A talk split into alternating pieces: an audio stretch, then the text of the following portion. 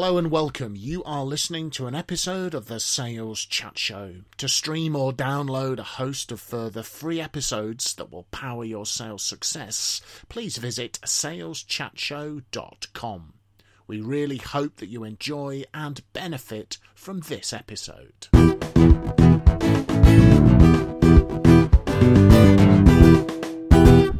Hello, folks, and welcome to another episode of the Sales Chat Show. I'm Simon Hazeldine, joined as always by my esteemed colleagues, Mr. Phil Jesson and Mr. Graham Jones. And we have a very special guest with us today for this episode. We have the privilege of having John Lowe with us. John Lowe is a very experienced business person, a 30 year career involving uh, running, buying, and selling businesses. John is currently working as a non exec chairman, a part time managing director, as well as an advisor to private equity and venture capital companies. So that's an impressive business pedigree. And uh, we've brought John in to, to grill him with a few questions. And so we've, in a couple of previous sessions, we've asked sales related questions from a sales perspective. For this, for this session, we'd like to ask John when he's a buyer, when he's a buyer himself, buying from salespeople what have you seen in your experience, John, from, from that perspective? Yeah, I suppose what's the good, the bad, and the ugly that you've seen amongst the sales profession when you've been the buyer's side of the desk? Yeah, I have seen the good, the bad, and the ugly. I think over over, over the years. I, I think what so what does good look like? Um, for me, it's it feels um, tailored. It feels uh, like a really good fit to my needs. So I, t- I tend to respect individuals who um, have researched my organisation, my situation, my market. they understand my my requirements relative to uh, their research, and that they've shaped um, their proposal in a way that that clearly fits my needs very very closely, um, and they've spent time doing it, getting to know uh, what the requirement is, uh, how they can um, meet it, but also how they can add value to my uh, to my needs by suggesting things that I quite frankly haven't thought of. So I didn't think I needed what what, what they ultimately suggested, but um, in actual fact, it's a much better solution. And I, I guess the flip side to that is uh, what does bad look like? Well, where it feels uh, impersonal, where it feels generic, um, um, where it feels like it's been that the approach is a cut and paste from the organisation down the road. Um, yeah, I've had situations where I've left messages with individuals to call me back because I'm interested in buying what they have to sell, and yeah, it takes them three or four days to get back to me. Um, if and sometimes they don't even get back to you at all. So I think you've got to you've got to expect reasonably that um, people will be responsive and proactive, that they'll uh, have an intelligent approach to establishing what you want, and that they'll provide you with meaningful information that gives you the confidence that, that they can deliver. Most uh, sales training courses would suggest that in the early stages of a call, uh, a salesperson should have an icebreaker. So when people are meeting you for the first time, what does icebreaker mean for you? What do you hope is going to be covered in that sort of minute, two minutes, three minutes? Yeah, I, th- I think you've got to. It's all about people, isn't it? And you, so you've got to have um, a level of um, uh, colour in the conversation. Um, and you know, normally people will ask you if, if it happens to be on Monday, you know, did you have a good weekend? Did you do anything good? Or if it's towards the end of the week, have you got anything planned for the weekend? Have you booked your holidays? That sort of thing. I, I think what what what is not a good idea is to um, is to jump to a conclusion. So, for example, if you um, uh, if, if I happen to be sitting in somebody else's office and they've got pictures of um, you know 32 pound pike on the wall and they ask me um, you know, uh, how's your fishing been recently, then um, that's, that's an assumption that could clearly not be helpful. I must share with you on another day my definition of an angler, John, but we won't go there now. No, no.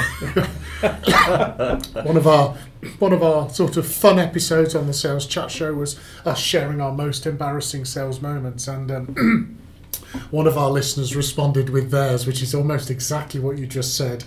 They were in the buyer's office and looked at the picture of the children and said, So, how old are the little ones now? To which the buyer responded, I've no idea, this isn't my office.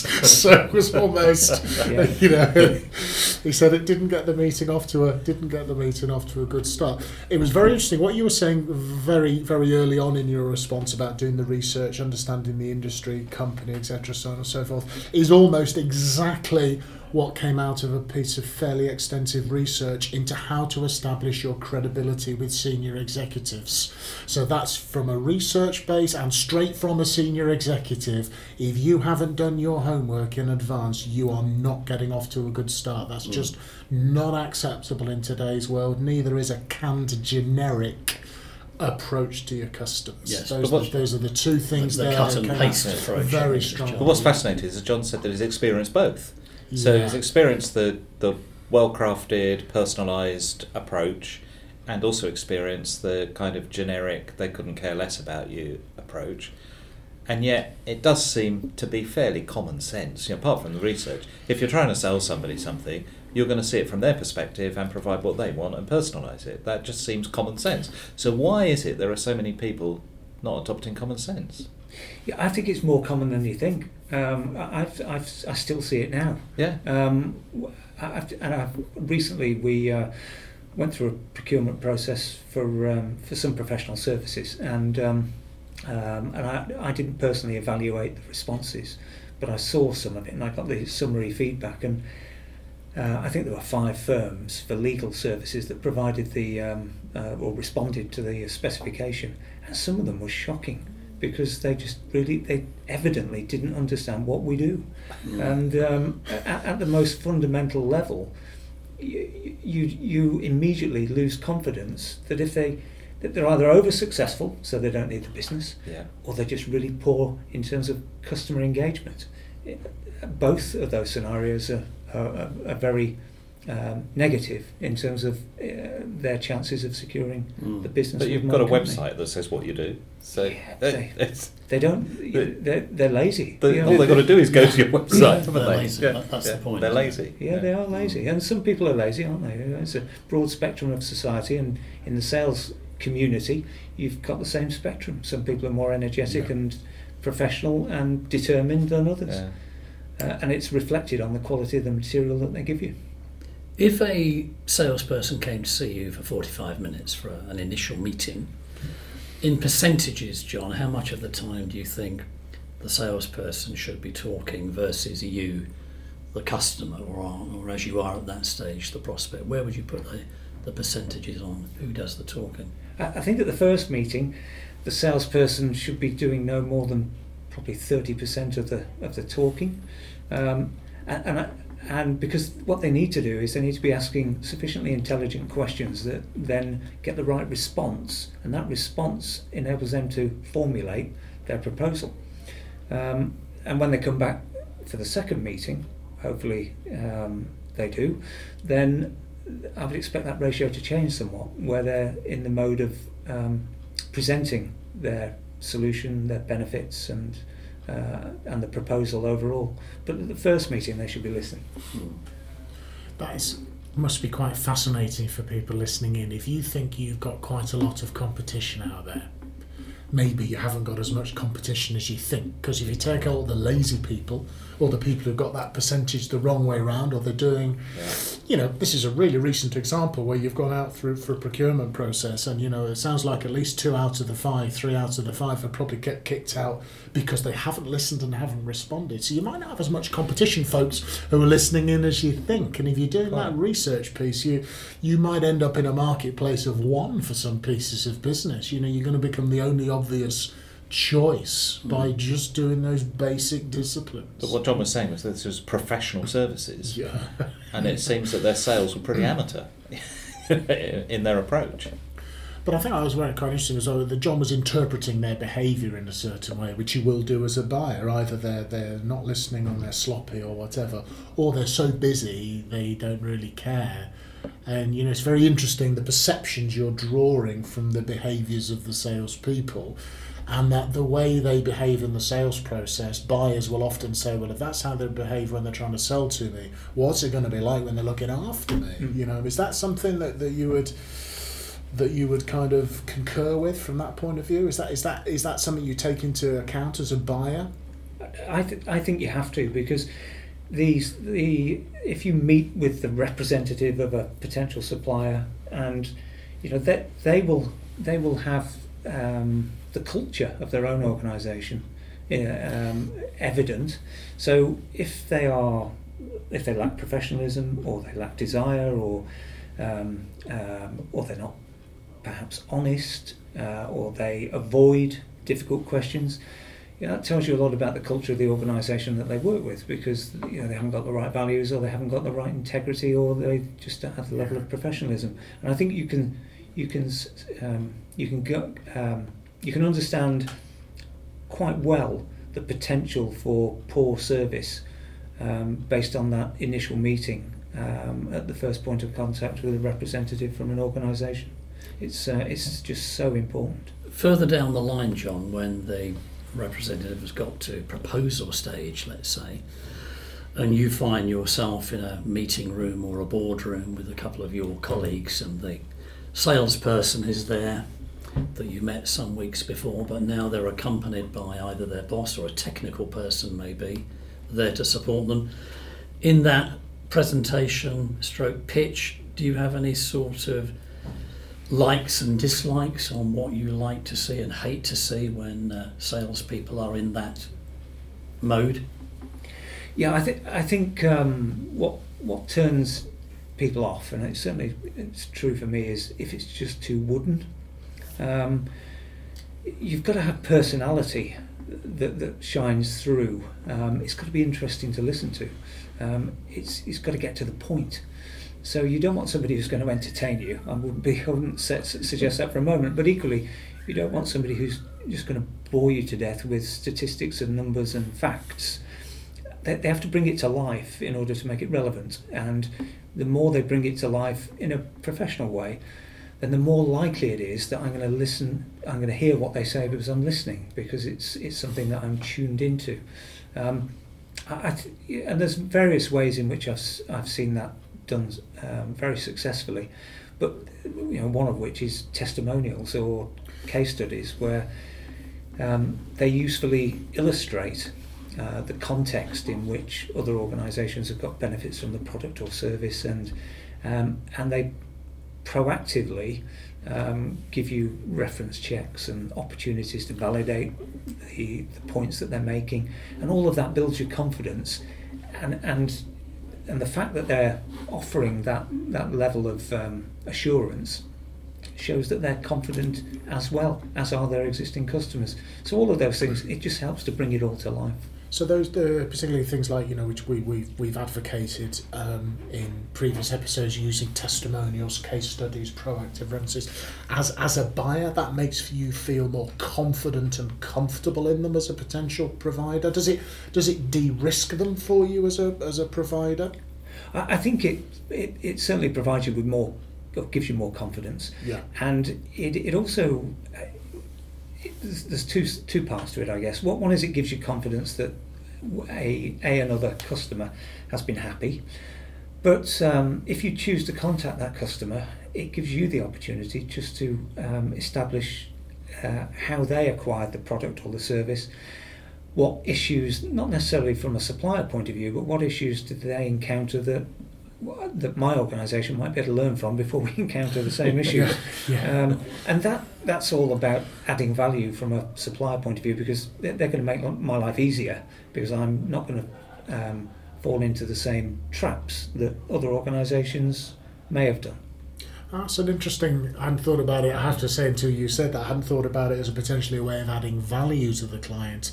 I'd always thought about it as a way of satisfying the client's concerns and confidence. But that's a very, very interesting perspective that you may also get some value out of the the connection with the other mm. with the other provider who's used the service. So that's a very, very interesting, very interesting way to to, to think about it.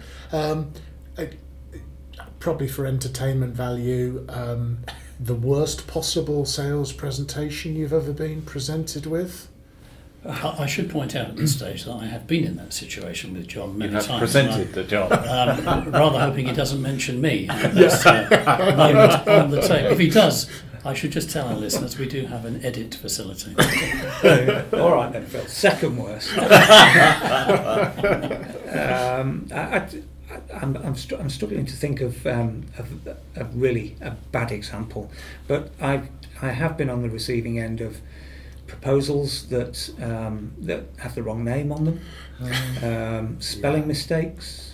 Um, obviously, cut and paste paragra- paragraphs that don't Yeah. quite stitch together properly um, poor quality graphics on the paper, um, not delivering proposals on time, um, Ouch. Yeah. coming to present a solution and not having checked whether or not there's a display screen for the AV equipment.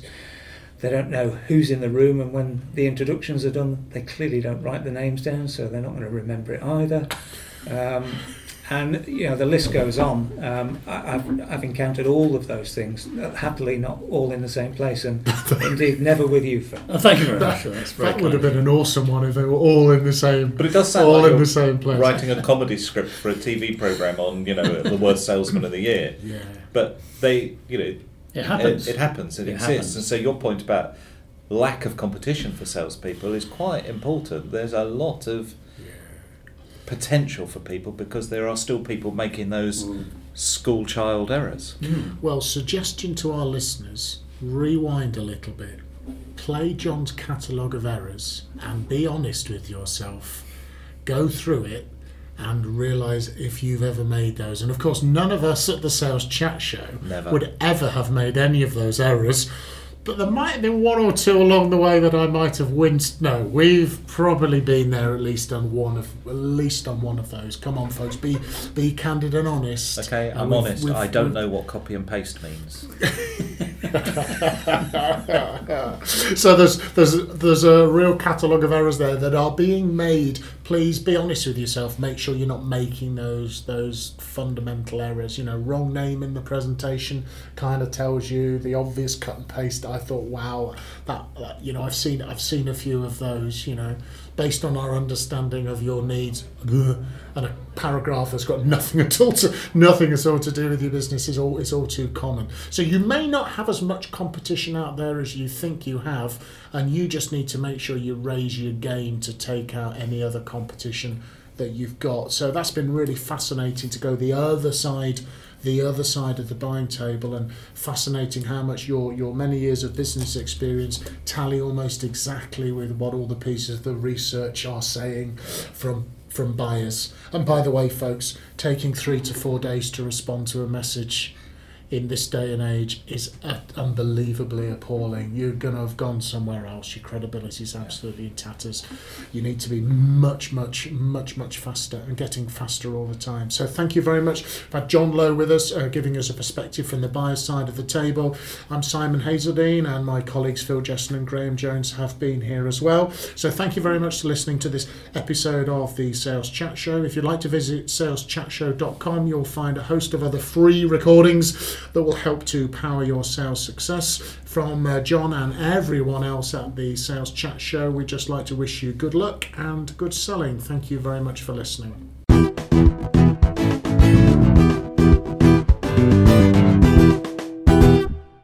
Have been listening to an episode of the Sales Chat Show. To stream or download a host of further free episodes that will power your sales success, please visit saleschatshow.com. Thank you very much for listening to this episode, and from everyone here at the Sales Chat Show, we'd like to wish you good luck and good selling.